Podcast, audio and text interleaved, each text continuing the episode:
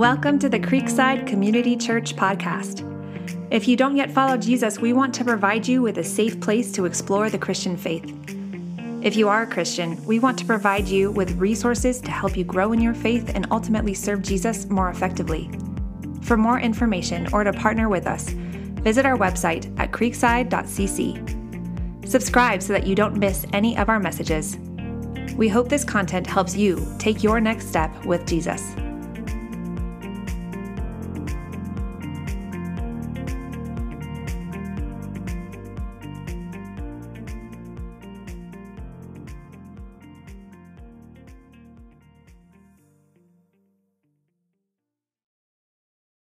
So uh, when my family, uh, when I was in like fifth grade, it's the first time my family got cable TV, and I know some of you guys don't even know what cable TV is, but that's okay. Uh, we first got cable TV though, and one of the shows I loved watching even as a young person was The People's Court. Does anyone has any fans? All right, okay. I know some people like Judge Judy, not as good. No, I'm just kidding. They're both good. Uh, but I remember really specifically one time I watched this show and um, I was like mesmerized. It's still a very clear memory of experiencing watching the show. I think it was like in fifth grade. But this one time just sticks out to me because I think the strong emotions related to it. Uh, so, what happened in this episode is um, this elderly woman came forward and said, um, I'm suing this personal friend. He's a handyman, and he said he would help me out and he did all this work, and basically it was all garbage. And the whole time she's sharing the story, you know, like he put in this beam above the garage, and it rotted within the year, and like she's just going on all these things that he kind of did halfway and not very well. And the whole time, like, this guy is a jerk. I can't believe this. Like, I'm just getting angrier and angrier and angrier. And then she shares this whole story. I'm like, okay, this is like not a difficult case, right? Like, I could be a judge. And then the defendant comes up. He says, What can I please share my side of the story? And he starts talking. He explains, like, hey, I'm a handyman. I'm just not good at very many things. Um, like she said, we were actually personal friends. They went to church together. And he said, um, I was trying to help her out, and so I actually donated almost all the hours to this job. I, she didn't pay me for most of it. Um, and for example, that beam above the garage, uh, one, I, I didn't charge her for the beam, and I told her this is a temporary solution, that I don't have the skills to make a permanent solution, but this will get her by through this year, and then she can save up some money and hire a professional to get it done right. And job after job was like that. And so then the whole time I was like, oh, this lady, right? what a jerk. And it was one of those times where you could totally see why each of them was mad and angry and bitter at each other. And all of a sudden I went from, I could be a judge to like, wow, I am so glad I am not a judge. Um, and I share that story because we've all had experiences like this, right? If you're, if you're a parent, uh, we just did a short road trip yesterday, and uh, you get this all the time as a parent, right? One kid says like, "Hey, you know, she did this to me," and you're like, "What?" And they like, "Cause like, no, we were playing this game, and she did this to me first. and you're like, "Oh, wait, what?" Right? Um, where once you hear the other side of the story, you relate a lot more, and it complexifies things. And here's the issue what I just shared about you know, the people's court and judging a case. All of us have a view of the world, a perspective, an answer to the big questions of life. Where do we all come from? Why are we here? What's wrong with this world? Why is it the way it is? How do we fix it? How are we supposed to work to make it better? Every single person has answers to those big questions of life. And everyone's view makes perfect sense to them. And yet all these views are very different from one another. And our answers, the way we see the world, our answers to those big questions determines a lot about us. What we think is fair or unfair. It determines the way we think, the lens through which we view things. It determines the values we hold. For many of us, it determines the way we vote and why we vote and who we vote for and ultimately determines the choices we make, right? Just like in that court case, if you only heard one side of the story, you would be tempted to make one choice. And this series, what I want us to do is to look at the bigger view of what Scripture teaches about these big questions of life. And if you consider yourself a Christian and a follower of Jesus, what's going to happen, I think, is you're going to realize there are some inconsistencies in your perspective. Because I've come to see some inconsistencies in mine. I think all of us will have some inconsistencies, some, some ways where, yes, we're right about that, but that actually we're wrong about some other things. And the issue is this if we don't look at things the right way, we won't actually live the right way. And so, once again, every single person out there has answers to some big questions. And we're going to be exploring how different people from different diverse perspectives answer these big questions of life.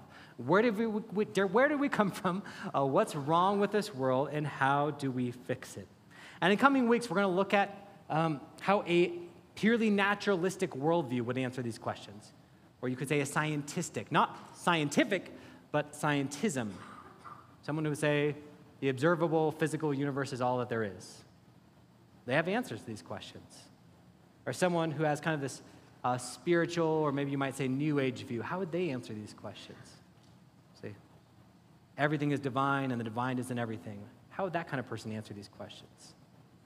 Or how about the person who says sexual repression is terrible and what we need is sexual liberation and embracing whatever identity you feel in your heart? How would that person answer these questions? And so we're going to explore. Um, now, why are we doing this? You might think, like, wow, this sounds really intellectual, Luke, and this sounds like, uh, yeah, what's the point? Why are we doing this? Uh, we're doing this because of something Paul taught in 2 Corinthians. This is our key verse for this entire series, as well as today. Uh, I'm only going to read you part of the verse, and I want you, if you're unfamiliar with this verse especially, to just, like, how would you fill in this blank? Paul writes this. He says, For though we live in the world, he's talking to followers of Jesus, he's talking to Christians. So, so all of us Christians, we live in the world, but we don't wage war as the world does. The weapons we fight with are not the weapons of the world. Sounds like he's saying they're not physical weapons, right? We don't use swords and shields, we use something else. The weapons we fight with are not the weapons of the world. On the contrary, they have divine power to demolish strongholds. And we demolish. My question is what would you expect him to say? What do you think he might say? You don't have to answer out loud. I don't want anyone to be embarrassed by yelling out the wrong answer. It's somewhat surprising. Says, We demolish arguments. That's what Paul says. That this kind of spiritual warfare, that's the language Paul uses here. We use this to demolish arguments. Let me um, give you a different translation of the same verses. This is from the New Living Translation. I like the way they translate it. Uh, they say, uh, or how they translate what Paul says is, we are human, but we don't wage war as humans do. We use God's mighty weapons, not worldly weapons, to knock down the strongholds of human reasoning and to destroy false arguments we destroy every proud obstacle that keeps people from knowing God. This is what we battle against false arguments, human reasoning, strongholds of human reasoning. And these are all proud obstacles that keep people from knowing God. Isn't this interesting? So, some, some big ideas from this text. There is actually a part of our duty. If you're a follower of Jesus, it's partly your duty to do battle against strongholds of false reasoning, systems of wrong thinking, wrong answers to these big questions of life.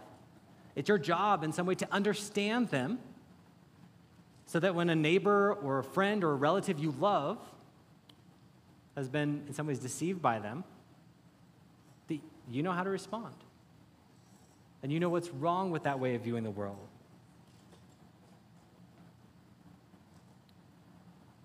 And so here's the point uh, one aspect, actually, of spiritual warfare is destroying strongholds, which Paul defines as false conceptions about the world and the way it works. These are deceptive systems of thinking.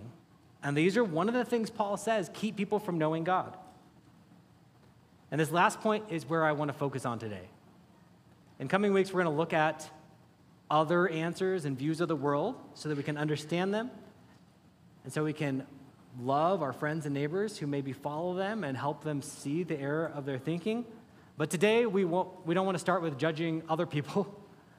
We want to first look at ourselves and pull out, like Jesus said, the log in your own eye before you try and pull out the splinter from someone else's eye, right? We want to start with ourselves. Because did you notice this? Paul says, We capture their rebellious thoughts and teach them to obey Christ. This is the one piece of these verses that most people are familiar with. Other translations say, We take, uh, I take every thought captive. Take every thought captive. You guys know that verse? If you grew up in church, you probably do. It, being um, someone who went to youth group through high school, I always thought this was about like sexual temptation. Take those thoughts captive, right? Get rid of those bad thoughts. Um, I think that's a fair application of it. But in the context of what Paul's talking about, he's talking about hey, you Christians are not immune to these false ways of thinking, to these other worldviews, perspectives, answers to the big questions of life. You as well can be deceived by them. And so you need to be on guard. You need to take your thoughts captive and you need to recognize them and look out for them and be on guard against them and teach every thought to obey Christ. Christians are not immune. We need to stay on guard. And so, in this series, um, what are we going to do? We're going to do over the next four weeks, starting today, we want to better understand our neighbors. We all know that loving someone well begins with understanding them well. Right? If you're married, you know how this works, right?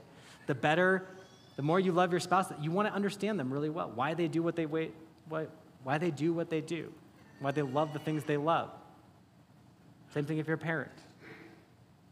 Love means doing our best to understand someone really well. Sorry. Oh, by the way, we love having kids in our service, so it's okay. Sometimes kids are loud, and that's okay. We like loud kids too. Sorry. Um, we want to better understand our neighbors to love them well. Uh, we want to be equipped to point people to Jesus more effectively.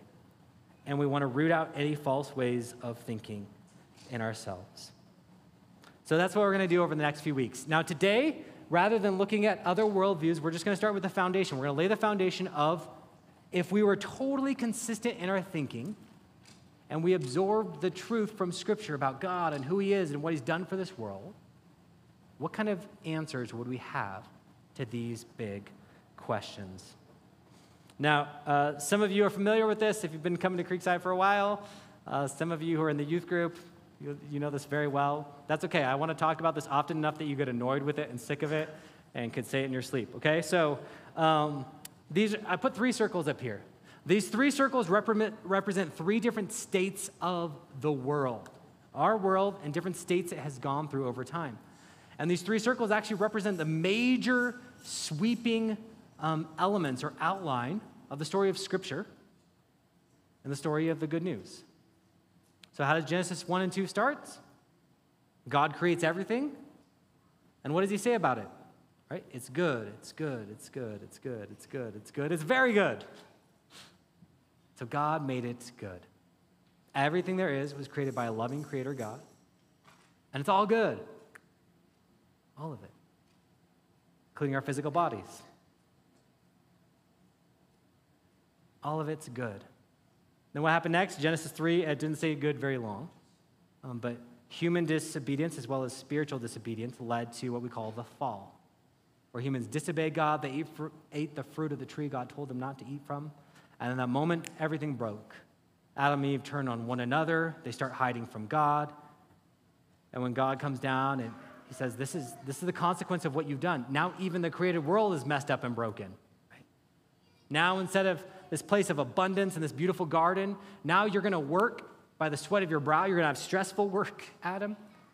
And even then, sometimes you're going to plant, you're going to plant seeds and you're going to harvest thorns. That's the state of the world now, right? God made it good and then we broke it bad. And the good news is that even though it's our fault, the state the world is in, God stepped in through Jesus Christ. And 2,000 years ago, he began his work of redeeming and fixing and healing everything that's broken and messed up. And one day, he'll return and finish that work. And in the meantime, he says, You followers of me, I've given you my Holy Spirit. And now together you become my body, the body of Christ. And the world today is his church family continuing Jesus' work in this world. So God made it good, we broke it bad, he's fixing it better. Again, what, are the big questions people have? Where did we come from? What's wrong with this world, and how do we fix it? The Christian view says, Where did we come from? God. And humans were originally good. What's wrong with this world? Well, we are. As well as the brokenness and the sin, kind of this disease of sin. And how do we fix it? And Christians have a really interesting, multifaceted answer to that last question. How do we fix it? On, on the one hand, Christians almost say, well, we can't. God has to. And he started to 2,000 years ago, and he'll finish it. And in the meantime, he is in the process of bringing healing through Christians doing his work in this world, empowered by his Holy Spirit, not in their own strength, but in his strength. God made it good, we broke it bad, he's fixing it better. Creation, fall, redemption are the scriptural answers to this question of this big view of the world. Now, in a moment, I'm going to talk about what this means on a practical level. And again, our goal today is to simply say if this story is true, then maybe we have some wrong ways of thinking in ourselves, and we want to do our best to get rid of those and root those out first. Uh, before they do that, I just want to talk about this idea of worldview. Um, kids, if you've been zoning out, totally understand. I know I've been talking a lot, uh, but I want to share something with you that might make this make a little more sense. Okay, so I have four different things of water up here. This is just um, this is just food coloring in jars of water. And so one of the interesting things is you get to see if I spill food coloring on myself in the next few minutes. Um, okay, so think about it this way. This is you, and this is me. Uh, this is a sponge. You know, if you ever heard people say, like, kids are like sponges, right? Or you, you start hearing them say something, you're like, where'd you get that from? This happened with me and Janelle. And Janelle's like, you say it all the time. Like, oh, okay, right. but kids are like sponges. The truth is, we're all like sponges. And when it comes to your answers to these big questions of life, here's the tricky part we absorb our answers through our life experiences. Here's what I mean. Maybe you grew up in church. Let's say, for the sake of this example today, this clear one is like Christian teaching. Maybe you grew up in a Christian home or went to a youth group or attended church, right? It's like you absorbed some elements of a Christian worldview. That's good. That's great. You read the Bible every day. Good. Great. But the thing is, then you, uh, let's say, uh, went to college and you loved your biology professor who was a strong atheist. And you absorbed, without realizing it, certain things that they believe over time. And let's say you have some friends who are um, kind of new agey, into reading tarot cards and connecting with the divine and everyone, right? And what happens over time is you absorb some of those ideas. And again, this is not your fault. This is just the way we work as humans. We absorb our answers to these big questions of life through not just what we think on purpose, but the relationships we have, the people we respect and look up to, the classes we attend, the movies we watch. And so the last one, I would say, like, um, and then you, you watch movies, you watch TV shows, you listen to songs. And some of that media or entertainment culture is coming from a different perspective. And over time, you absorb the view of, like, oh, yeah, yeah, that just makes sense. Of course. If I love them, I should just affirm whatever, right? They want. And you absorb all these different things. So this is you and this is me. We've all actually absorbed pieces of different worldviews throughout our lives. It doesn't matter how strong of a Christian you are or how long of a Christian you are, you've encountered people with different answers. And so have your friends and neighbors. So we're all this weird mixed sponge who have absorbed these different worldviews. And so, what do we need to do? This is the hard part. We need to do this. Wow, that was supposed to be colored. My uh, object lesson failed here. All right, we need to do this and um, kind of squeeze out what's inside of us and examine it. And we examine it in light of Scripture, okay? We say, what about this is right and true, and what about it isn't? So that is what we're doing in this series. And so, yes, it's going to be a little intellectual. I know some of you love that, some of you don't like that so much. Um, but that's okay. I'm going to do my best to make it clear and simple and give you all the, the puzzle pieces to put it together as we go. Uh, but we're going to study the worldview of that scientific or scientism worldview that says the physical, natural universe is all that there is. We're going to study and try and seek to understand our friends and neighbors who have a view that's all good and there's a divine spark in you and in me and in everything and in the grass, and we just need to connect with that. Kind of the, the pantheistic or panentheistic view. And I'll explain that in a couple weeks. And this view that's actually everywhere in our culture, and I see it increasingly so, but it's all about, um, well, let's say, I know this is a little bit crass, but the most important thing about you is what's between your legs and what you want to do with that. That that's your identity and your core identity. And the best thing to do is to set you free to do whatever you want with that and in that domain. And so, what we're going to do every week, we're going to kind of look at one of these in depth, and the goal is twofold every single week. To first of all, look at ourselves and say, is there any of this that I have absorbed? Not by any fault of your own, but just through life circumstances that you've absorbed that you need to get rid of. And then also to better understand these views so you can better respond to your friends and neighbors who believe them. So, let's go back to this. God made it good, we broke it bad, He's fixing it uh, better. And what I want to do for the next couple minutes is apply this to us and just talk about if this is true,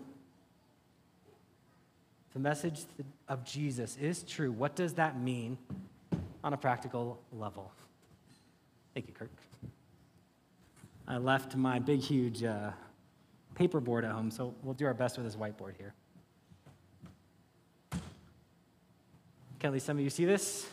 Most of you? Maybe? This is true, what then? And uh, what I'm about to share is actually a little bit of my own testimony as I grew up in church and going to church. I had one idea of what the gospel meant, and over time that got challenged and then re challenged and challenged again. And so, um, quite simply, what is the gospel message? By the way, I'm not an artist. That's a crown, okay? Quite simply, the gospel message is Jesus is the king. Jesus is the king. Jesus is the rightful ruler of this world.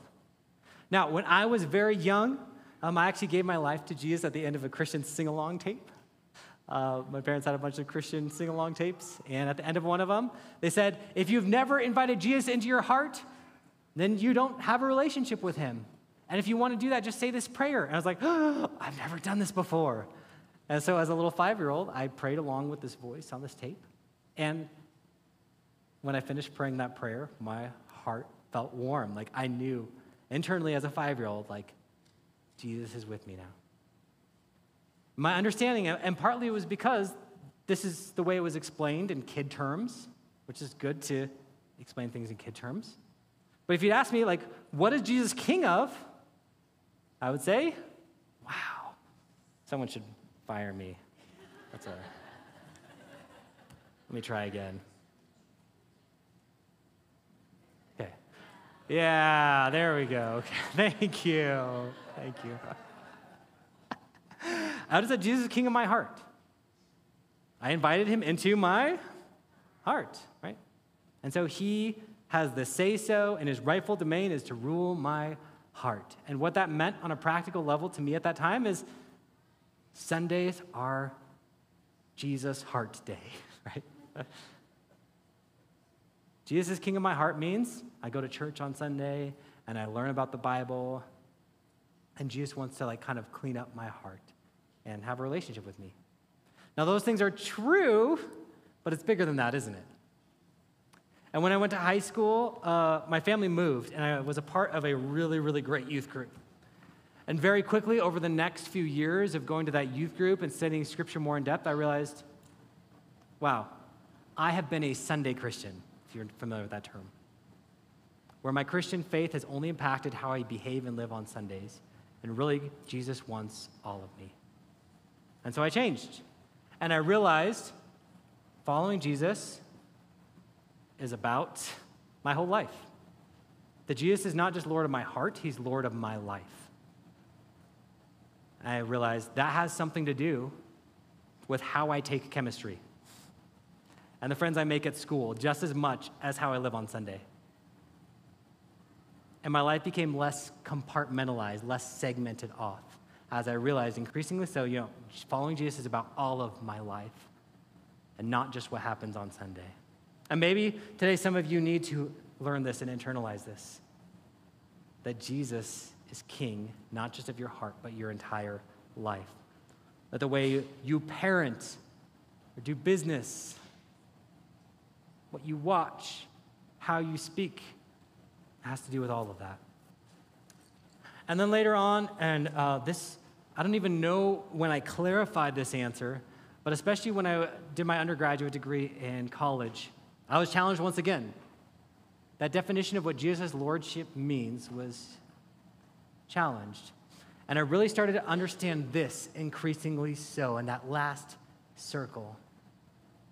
And I finally came to a point where I realized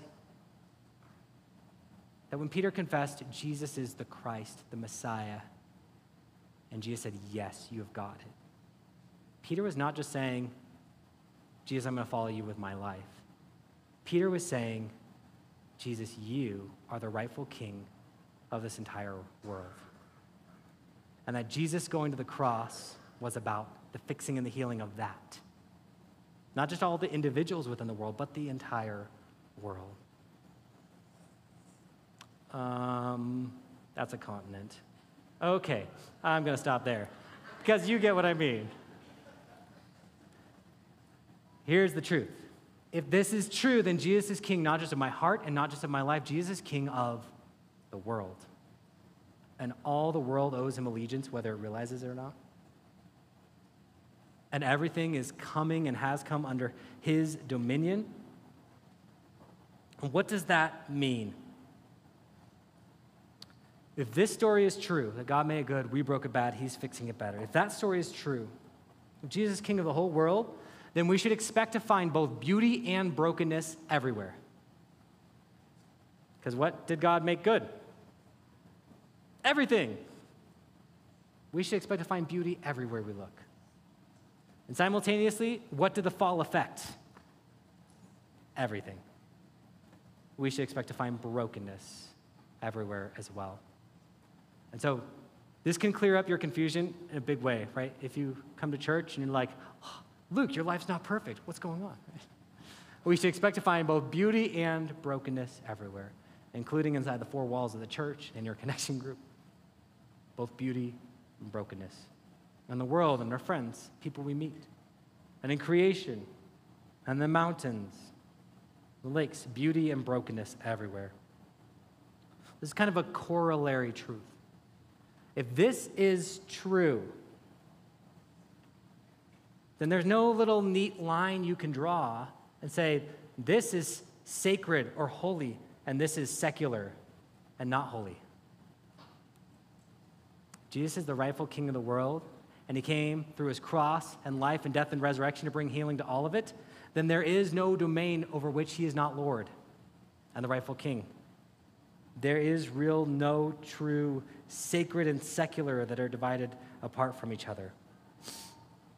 Uh, a missiologist, a, a missionary who then began to study culture and how that interacts with the gospel. This is what Lesslie Newbigin wrote. He said, The sharp line which modern Western culture has drawn between religious affairs and secular affairs is itself one of the most significant peculiarities of our culture and would be incomprehensible to the vast majority of people. Words, what is he saying? We have this like very neat, oh, that's secular music. That's Christian music. My friends, there is some Christian music that has really bad theology. And there is some secular music that has really beautiful truth. And this tendency to try and draw neat lines between what's sacred or holy and what's secular and not is actually the influence of a different worldview that we've absorbed without even realizing it. And finally, and relatedly, if all of this is true, then Christianity is not a personal private hobby. This is the way our culture tries to tell us how religion works. Most of the time, I'm going to be honest, when you say to your friend or neighbor, hey, do you want to come to church with me? They put it in the same category of thought as, do you like riding horses? Right?